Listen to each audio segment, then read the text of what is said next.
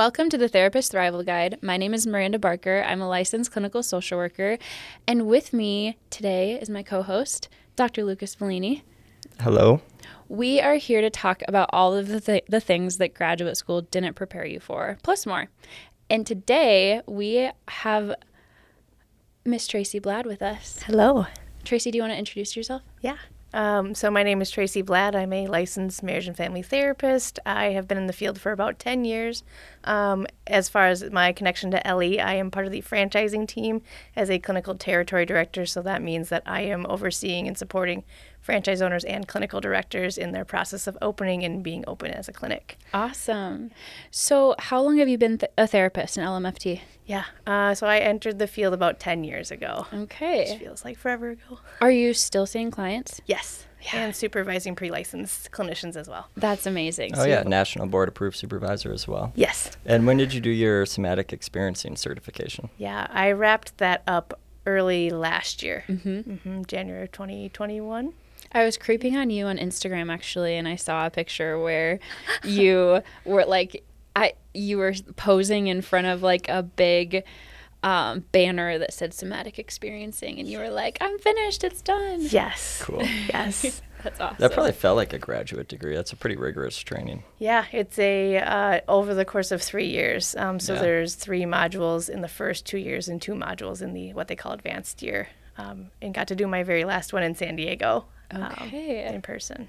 So, what goes into each module? Mm-hmm. So, each module covers specific different components of like how to integrate SE or somatic experiencing into your practice. So, we talk about traumas related to you know accidents or natural disasters or seeing horror those types of things that each module kind of specifies to that those types of things okay and, and and a lot of grad programs don't cover SE for mm-hmm. a number of reasons. It's new, uh, well, relatively new, mm-hmm. and it does. I would say that graduate programs you can't teach somatic experiencing in grad school like you can teach structural family therapy. Hmm. You know, there's just there there's so much more sophistication to it, and because it's so involved with working with the person's body and kind of an internal embodiment of their emotions it's not something you can just read a book chapter on mm-hmm. and feel like, okay, I can go do that now. Absolutely. Uh, and it's difficult to teach. I think a lot of professors aren't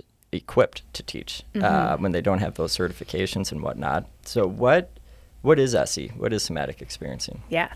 Uh, so, somatic experiencing is a trauma therapy modality, and the, I guess, kind of perspective around it um, is that our bodies, obviously, our brain has a fight or flight or freeze response, um, and that that functions well when we're in the wild. If we're going to get chased by a lion, we know to run, right? Um, but that because of just advancements in just human nature, right, our brains still respond to things with a fight or flight that maybe the context obviously isn't the same, but that we have those responses in situations that we can't play out the fight or yeah. flight response, yeah. right? So then that energy gets trapped in our nervous systems, and then you see the different symptoms of behavioral or physical health.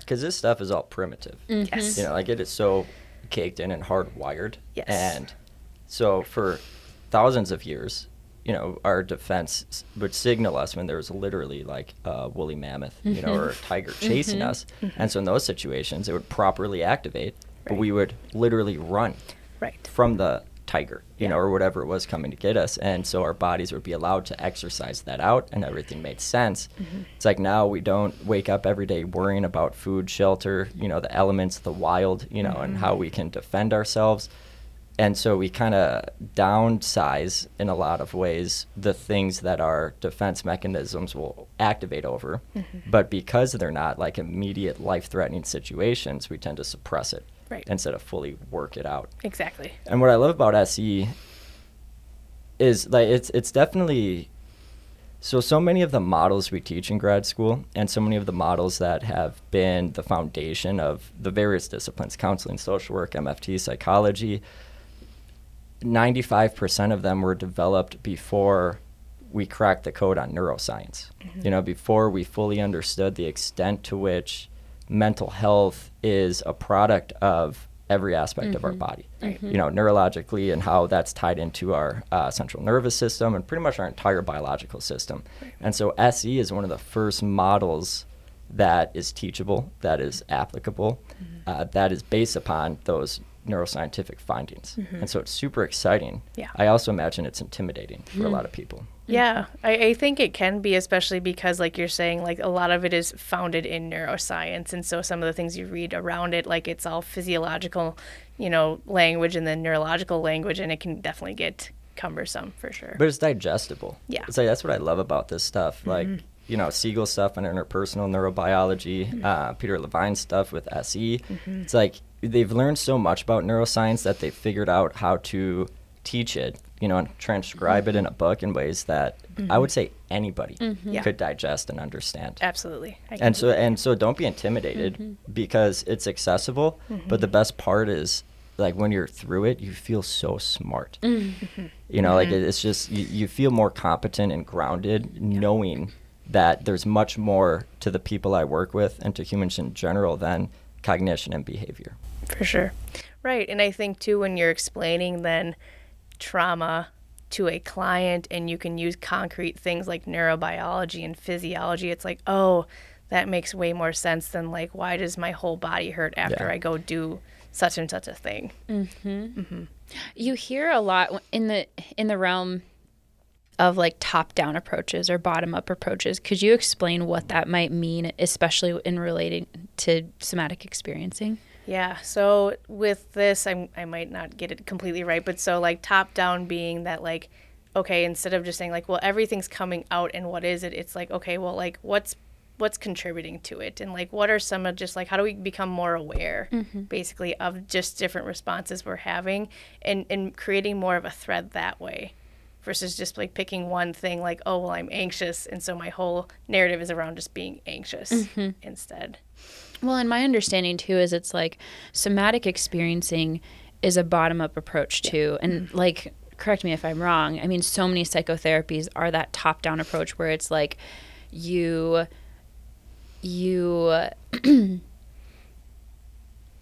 you start at like your brain and then you say, okay, this is why this is happening. And then, you know, you're going through talk therapy and then you see the symptoms relieved. But for somatic experiencing, it's the opposite where you start at the symptoms. Mm-hmm.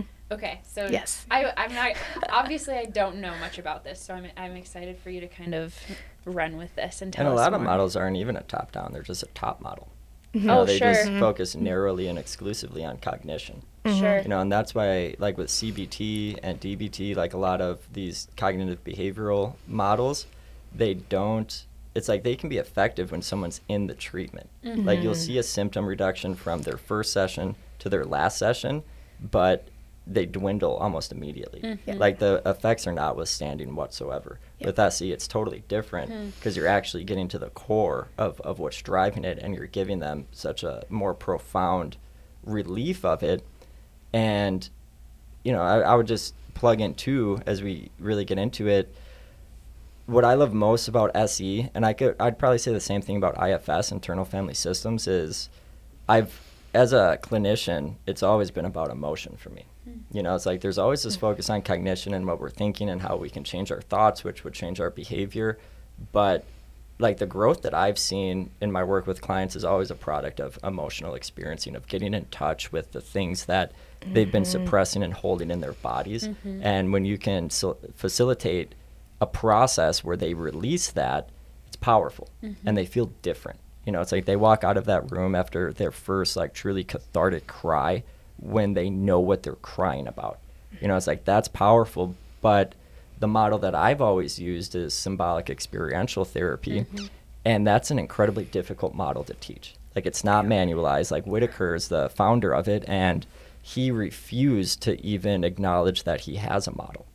Like he didn't hmm. want to write about it. He didn't mm-hmm. want to operationally define it because the premise of symbolic experiential therapy is just be using as much of yourself in the here and now of the moment.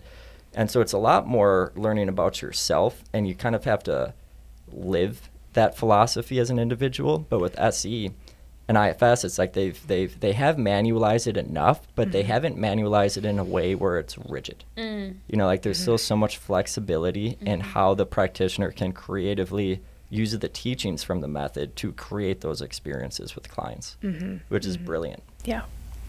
Yeah. Yeah, no, and kind of to your point, Miranda, too, about kind of like it being a bottom up process. Like, it, we don't jump to like what is the problem, mm. right? It's almost like the opposite of like we we start with like what is working, Yeah. And like we, the the foundation is being regulated. We do not like they're already dysregulated coming to therapy, right? So we can't do more dysregulation work if they're already dysregulated, right? So if we can like just practice being in our bodies and being regulated in our bodies in that way, and most people don't even know what that means to be in your body, right? And I think sometimes, like I've worked with a lot of clients, that it's like, well, can you notice like sitting in the chair? And they're like, no, you know, or I had a client who was working like through like some dissociation. I said, well, what if you just like look around your space right now? Because it was a virtual session. And she did. And she like came to tears because she's like, I've just never noticed how green my plants are. Wow. And so to be able to just like be like, oh, what is it like in this moment to just like be so present in that? Um, you know, I think really to again build, build that foundation and then work your way out of like, okay, now how do we like build capacity for this? Mm-hmm. So that when you are when your body is ready to go into those trauma responses again, you feel like you can tolerate it too. Mm-hmm. Mm. Mm-hmm. So does SE really start at kind of the behaviors and the symptoms then and trying to work through those? Um, not necessarily. Okay. No, again, I would say like a lot of it is first just becoming aware of your body. Like uh, a term that some of my peers and I use is called a floating head. Right? Like you can think all you want about stuff, or like you know the people who kind of like minimize their experience and stuff and say they're fine, but like if you're fine, you're but you're in therapy, right? Um, so it's it's just kind of starting with just even connection of like oh like you know well when you talked about like your day and being it being really nice outside and you like the snow's finally gone and everything like i noticed as you said that like your shoulders just dropped a little bit. Like can you bring your attention there and just sort of notice that first? Um, and SE is uh, kind of what delucas was saying is really really really slow. Yeah. right? So many people are like okay i'm here. I want to get fixed. I want to be better. I've got like i've got a life to live. Um, and SE is much more about like wait can i just like can we just pause for a 2nd like you know i notice you're sitting like this as you talk about how Yeah. things are fine or like you know i can see you twitching a lot or whatever the case is and when you bring attention to that stuff the clients are always amazed It's like that they've never they've never thought about what their body's doing yes mm-hmm. when they're conscious and engaged. Mm-hmm. Yes. Like they have no idea. It kind of reminds me of like when you're watching a TikTok or a reel or something, and then it says like, okay, now like un- unclench your jaw and like drop your shoulders, and then you're like, oh wow, I didn't even realize I was It's like my doing jaw's that." not clenched. Wait. I know It is. It's like oh, called out. Yeah.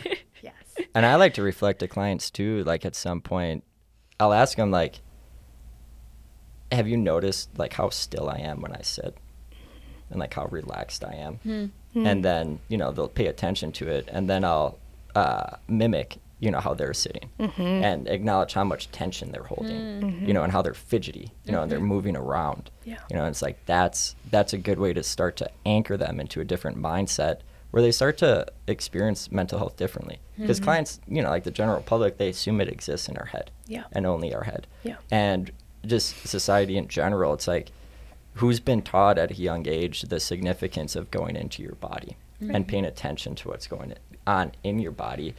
But that's not only neuroscience. I mean, it's a lot of what neuroscience has done is establish what Eastern philosophies have known for centuries. exactly. You know, it's like uh, your relationship to your body. Uh, mindfulness and meditation is all about. It's not about not thinking. It's about activating all of your senses at the same time in the very same moment. You know, and how much just more grounded you are. right Uh, so it's it's even that in and of itself, like the client's first introduction to the interior of their mm-hmm. body, which we mm-hmm. acknowledge as a additional sense now. Mm-hmm. You know, like I mm-hmm. think that's like the sixth or seventh sense is mm. the interior of your body, and that's what I would say the most important one there is. Yeah. I would say even to kind of to that point where you said like sometimes you just like help acknowledge like do you notice like how I'm still and how you're moving like something like a skill we're taught is to mirror, right? And so when they start to lean in as they're talking about something and like providing that re-engagement of like yes please bring this to me. Like i want to hold it with you. It just even shi like even that body connection that energy connection just shifts the session i think entirely sometimes because they need that unspoken language of like i'm very in this with you.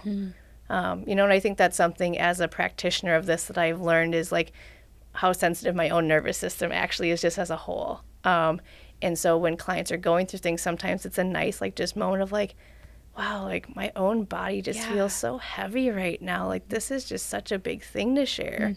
And even just like saying that, and you can just feel this kind of like collapse happening in them of like, yeah, this is like really freaking heavy. And I feel like even as we're just talking about this, you know, like I'm noticing things in my body or just being like, yeah, you know, mm. I, Yeah. I even just when you're when you call attention to these things, it just it automatically makes you more aware of it. And once you're once you establish those neural pathways where you know it, it's just more accessible for you to notice what's going on in your body as it's happening because your body will start to act and do these things outside of your conscious intention. Mm-hmm. Uh, it's a matter of how quickly you can identify it and mm-hmm. acknowledge it.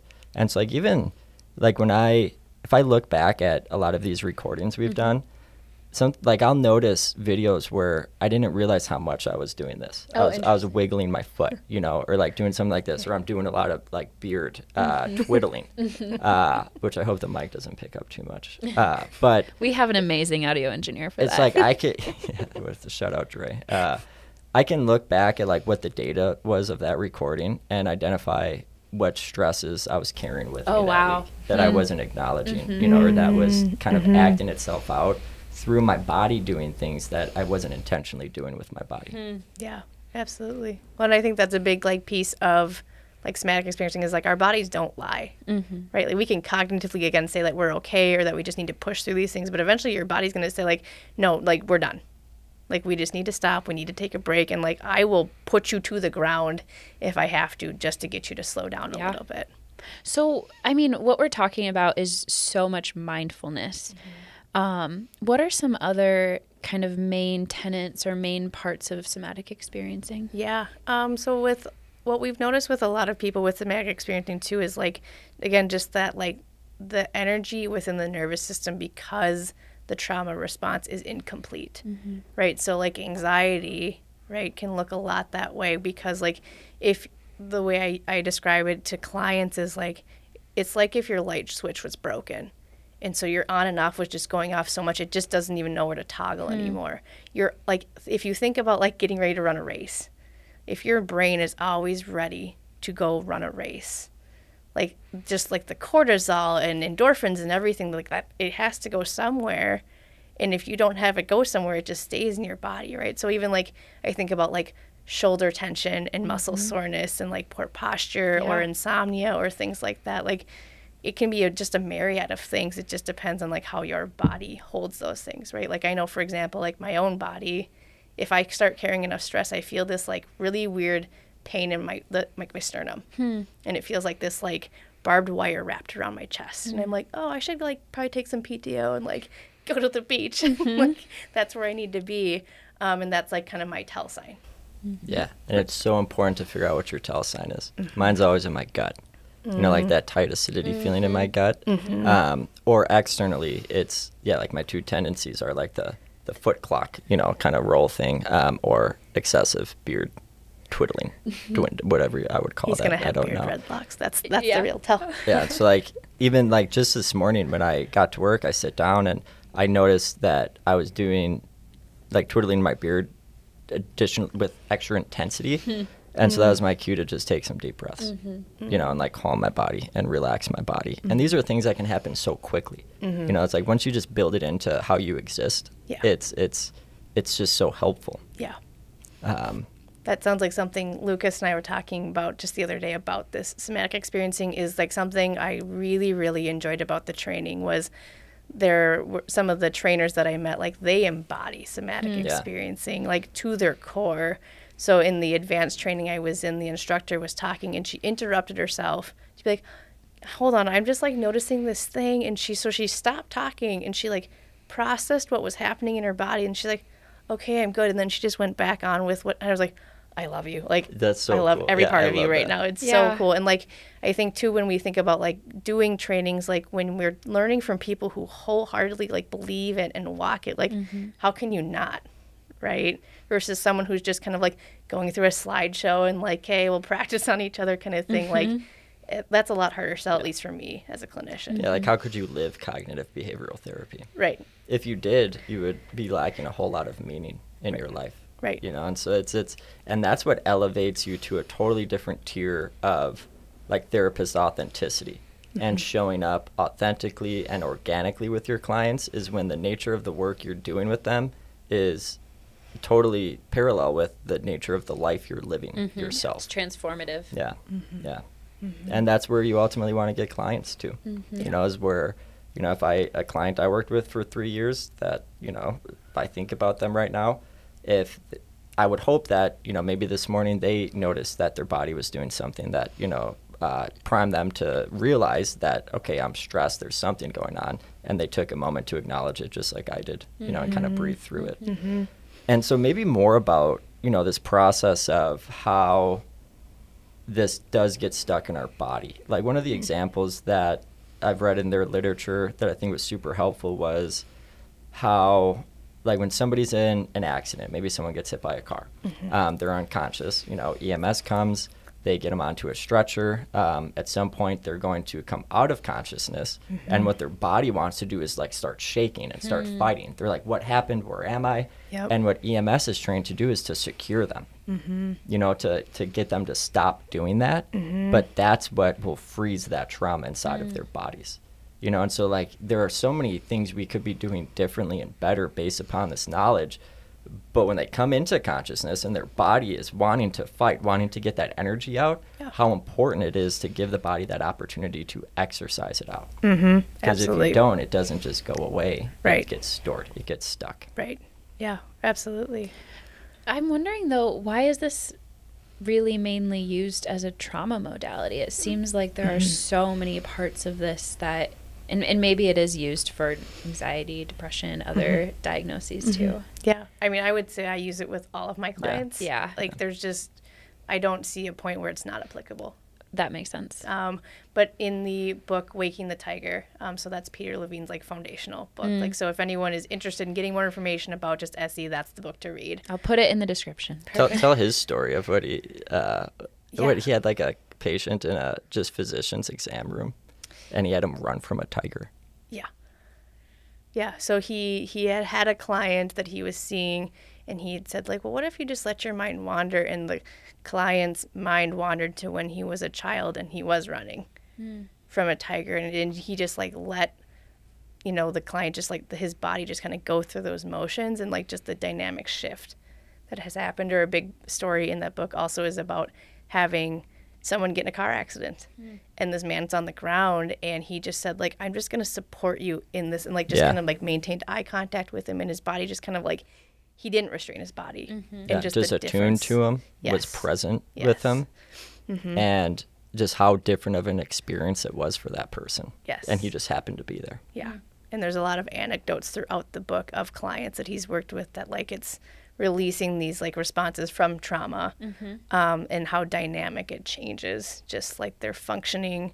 Um, and I and I can say that you know also even seeing that in my own clients like who when we were talking about like like that bottom up and top down piece right like well on the outside it's like well you know i kind of have like an attitude with people or i get really defensive or whatever the case is but like when i really connect to my body and like lean into like i have this strong fight response and we just like give space for that like then it's like oh like i have that much more capacity actually to like tolerate getting feedback or my react like i'm not as verbally reactive because i'm not physiologically holding on to so many mo- like moments in my life when i did want to fight back and i couldn't mm-hmm.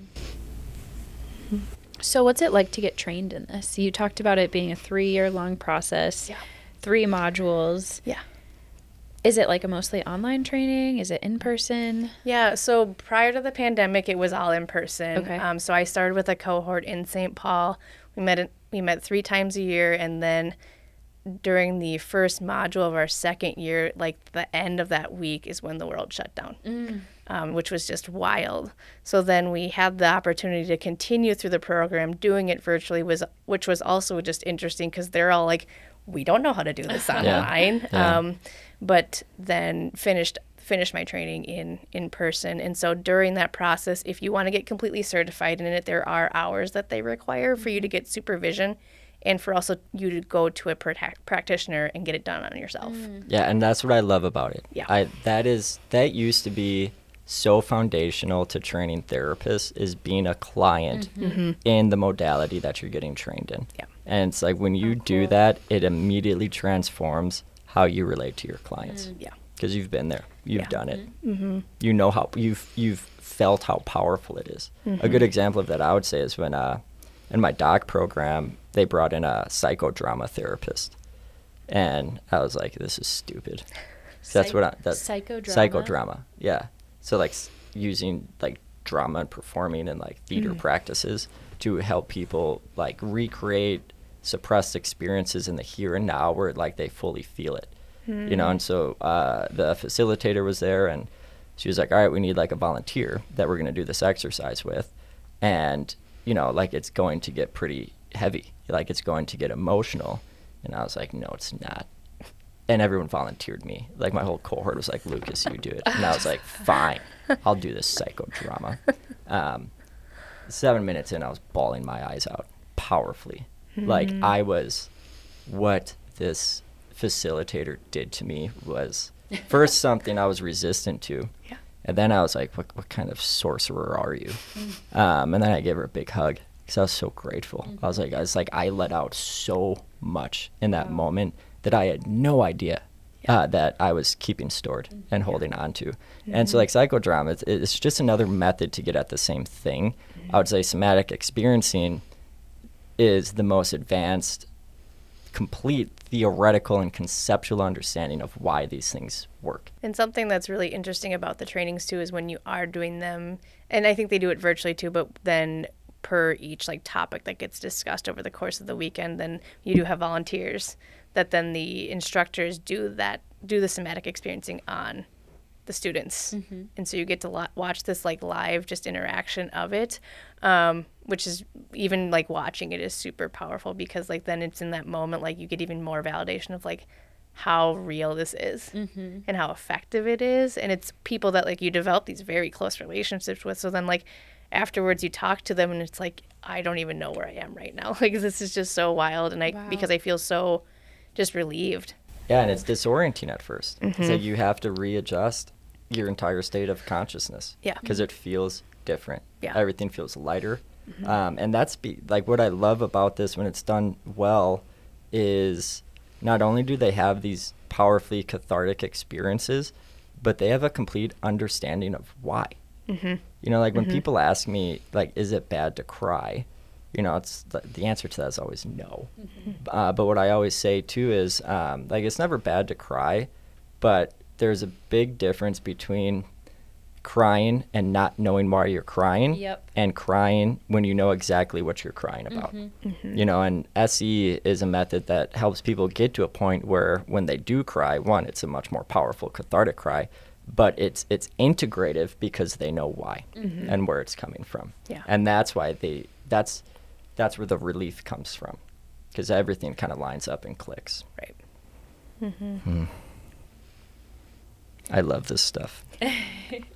So with somatic experiencing, um, like, is it an expensive training to go through? I feel like I've heard that it's really expensive, and so I've never really looked into it. But yes that's, I feel like that's what was being told to me in graduate school. But Yeah. it sounds like if it's worth it. yeah i mean it's definitely an investment and Yeah. something that like you have to kind of financially be prepared for Like, They- how expensive is it? Ballpark. over 10 grand Oh my gosh. Mm, So then, but that's to go through like the entire process of being certified as a practitioner. Yeah. Like you certainly don't have to go through all that stuff if you don't want to. Mm-hmm. Um, I know a lot of people who've even just gone through like the first two years just so that they have like a foundation of like Yeah.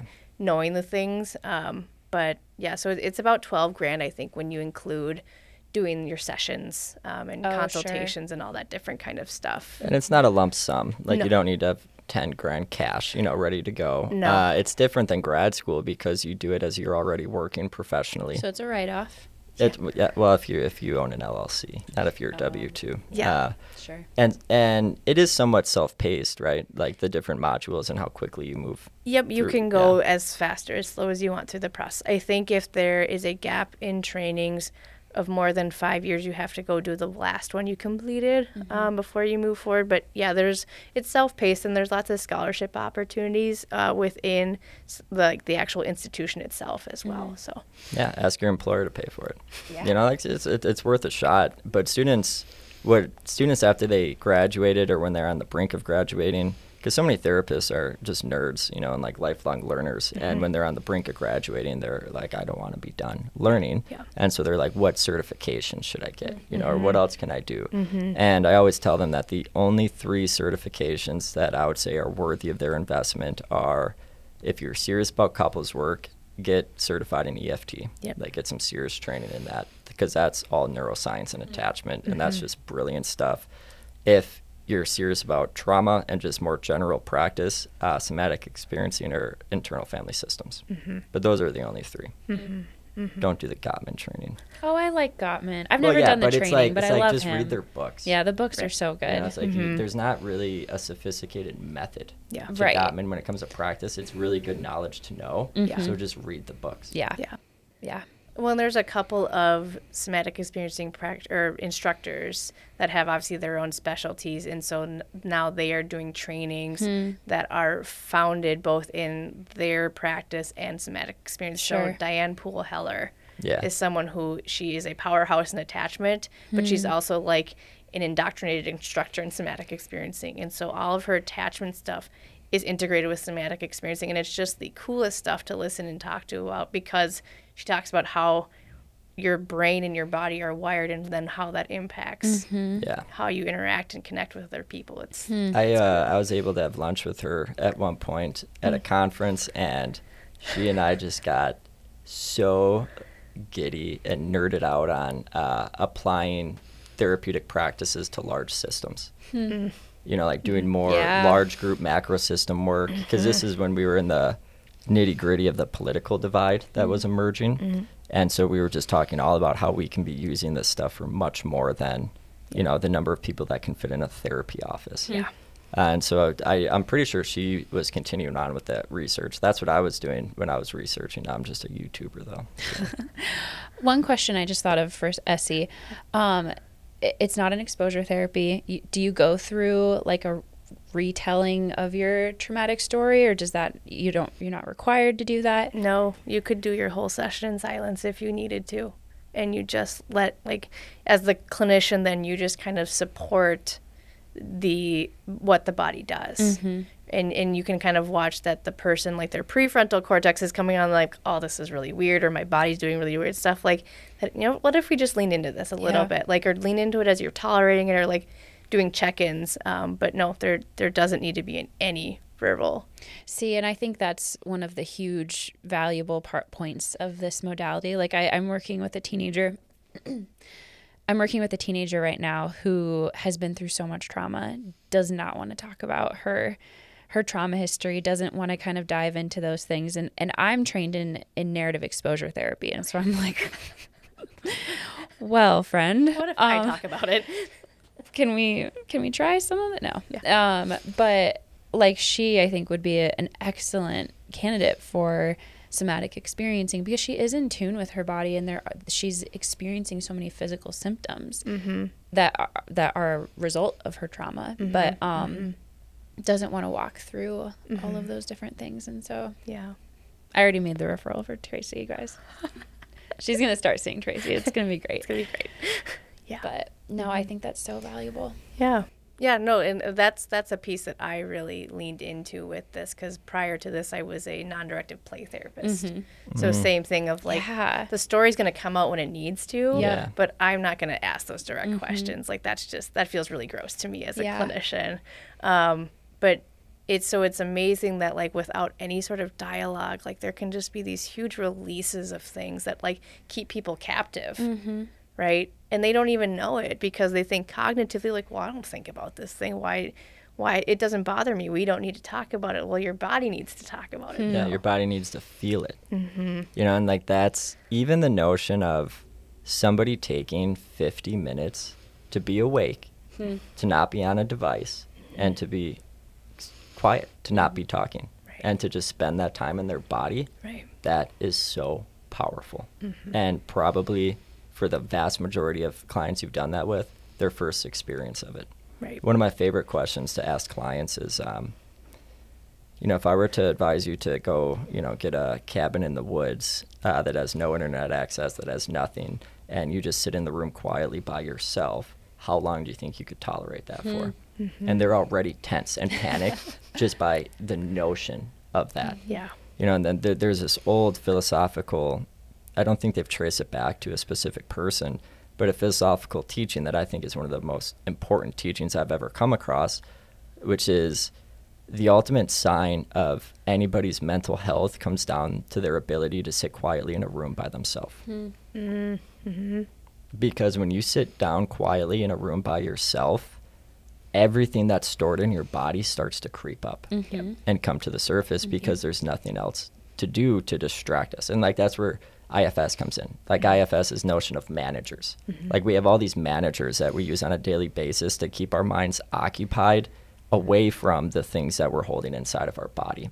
Yeah. Uh, and so when we're deprived or intentionally deprive ourselves of all of the distractions that the world gives us millions of on a daily basis, mm-hmm. all of it starts to come up to the surface. Yeah. We should definitely do an episode about IFS very soon. Oh yeah, yeah. I'll call Dick Schwartz. He doesn't know who I am, so It'll You go haven't great. had lunch with him? no, I did. What? Yeah, yeah, I blew it. Oh, I blew it oh, big you time because I, about yeah, I was like, I finally got a chance to say something. you I wanted like, to fight with him. Well, I didn't want to fight, but I was just like, you know, IFS, it, it's essentially just Gestalt therapy, but you don't really talk about Gestalt therapy. And this guy was like, He "Who didn't- this yeah, guy?" he didn't. He didn't. He, yeah, I mean, I think he agreed, but um, I just shut up after that. Uh, any other last thoughts or things that you want to point out about somatic experiencing? Um, I think something maybe that's like important to share is that it's something that can you can start anywhere with, right? There isn't this like, well, once you get out like to this threshold of functioning, then you're ready for somatic experiencing. Like you can do that with somebody day one of meeting them really. Like even in a nonverbal sort of like it was just so wonderful to get to spend this time with you and like even just like kind of just this natural sort of touch engagement sort of thing that again like just bringing awareness to the body like you can do that with anybody. Mm-hmm. Right? And again like the knowledge that you get that you can apply to your day-to-day life of like oh wow like i really notice when like i get to just be with my family and chase my daughter around the yard like how light i feel mm-hmm. Yeah. in that. Right Because that's all you're doing. Mm-hmm. And you're doing it fully. Mm-hmm. You know, and it, it makes, I love how it makes total sense to me that you went from a non directive play therapist Oh into yeah. SE. oh yeah. because it's it's well one if if you're interested in this stuff you know you don't have to start by signing up for a training start by paying attention to your own body Yeah. you know start by applying a lot of these practices to your own life and pay attention to what it does to you but if you're somebody who is more experiential who likes to be creative who has kind of the confidence to be able to because like with SE it almost reminds me like family sculpting, which is a powerful intervention. Mm-hmm. But with family sculpting, it's difficult to teach because all I can teach you is how to start the process. Mm-hmm. But it's like once you start, you have to trust yourself that you know that you're going to be able to handle where it goes because you don't know where it's going. Right. It's like you're here and now you're here and you have no idea what's going to happen next. So you have to be mm-hmm. prepared to just fully open yourself up to the process as, as it organically unfolds. Well, and follow it. yeah. Like I think that's the that's the key. You're not leading this. You're following this. Mm-hmm. You're with it, yeah. Mm-hmm. right Mm-hmm. yeah And you're experiencing it. It's like it's and that's why I imagine it was hard for the facilitators to switch to remote teachings because this is so much based upon energy that to do it effectively you have to fully open yourself up to that attunement process where you're feeling what's happening with the client, they're feeling what's happening with you, and you're just mm-hmm. in lockstep. Mm-hmm. Yeah. And that's how this process comes to life. Yeah, absolutely. Yeah, and and kind of back to your point too about like how they've kind of built out their program. Like they're they as an institution are doing like really great things as far as like training availability, and even they have on their website like info sessions you can sign up for, where instructors will just hop on calls for like a half an hour with groups and just like this this is what SE is, mm-hmm. and even if that still doesn't feel like enough, like there's like a basics 101 like. Okay, this is a deeper dive of what it is. So you really have lots of opportunities without really getting invested if you're not ready to just still get some of those like really basic things that you can mm-hmm. carry into your practice. Well, awesome. You're so cool. You are so You cool, Tracy. cool. Thank Trace- you so much Trace- for joining. Tracy also lives on 40 acres in the middle of nowhere. And I has just wanted to mention that. Oh, and has has ducks. And yeah, I can't wait for your ducklings to hatch and we can go hang out. I can't wait to build a cabin on your property that you'll never even know about. I love It's gonna it. be great. Well, thanks for joining. Yeah. Thank you, you guys. All right.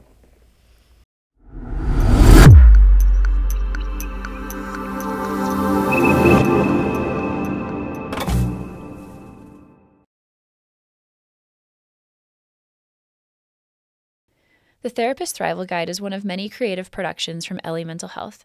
Ellie is an outpatient mental health clinic that began in St. Paul, Minnesota, and has continued to expand to over 20 clinics in Minnesota and a growing number of franchisees across the country.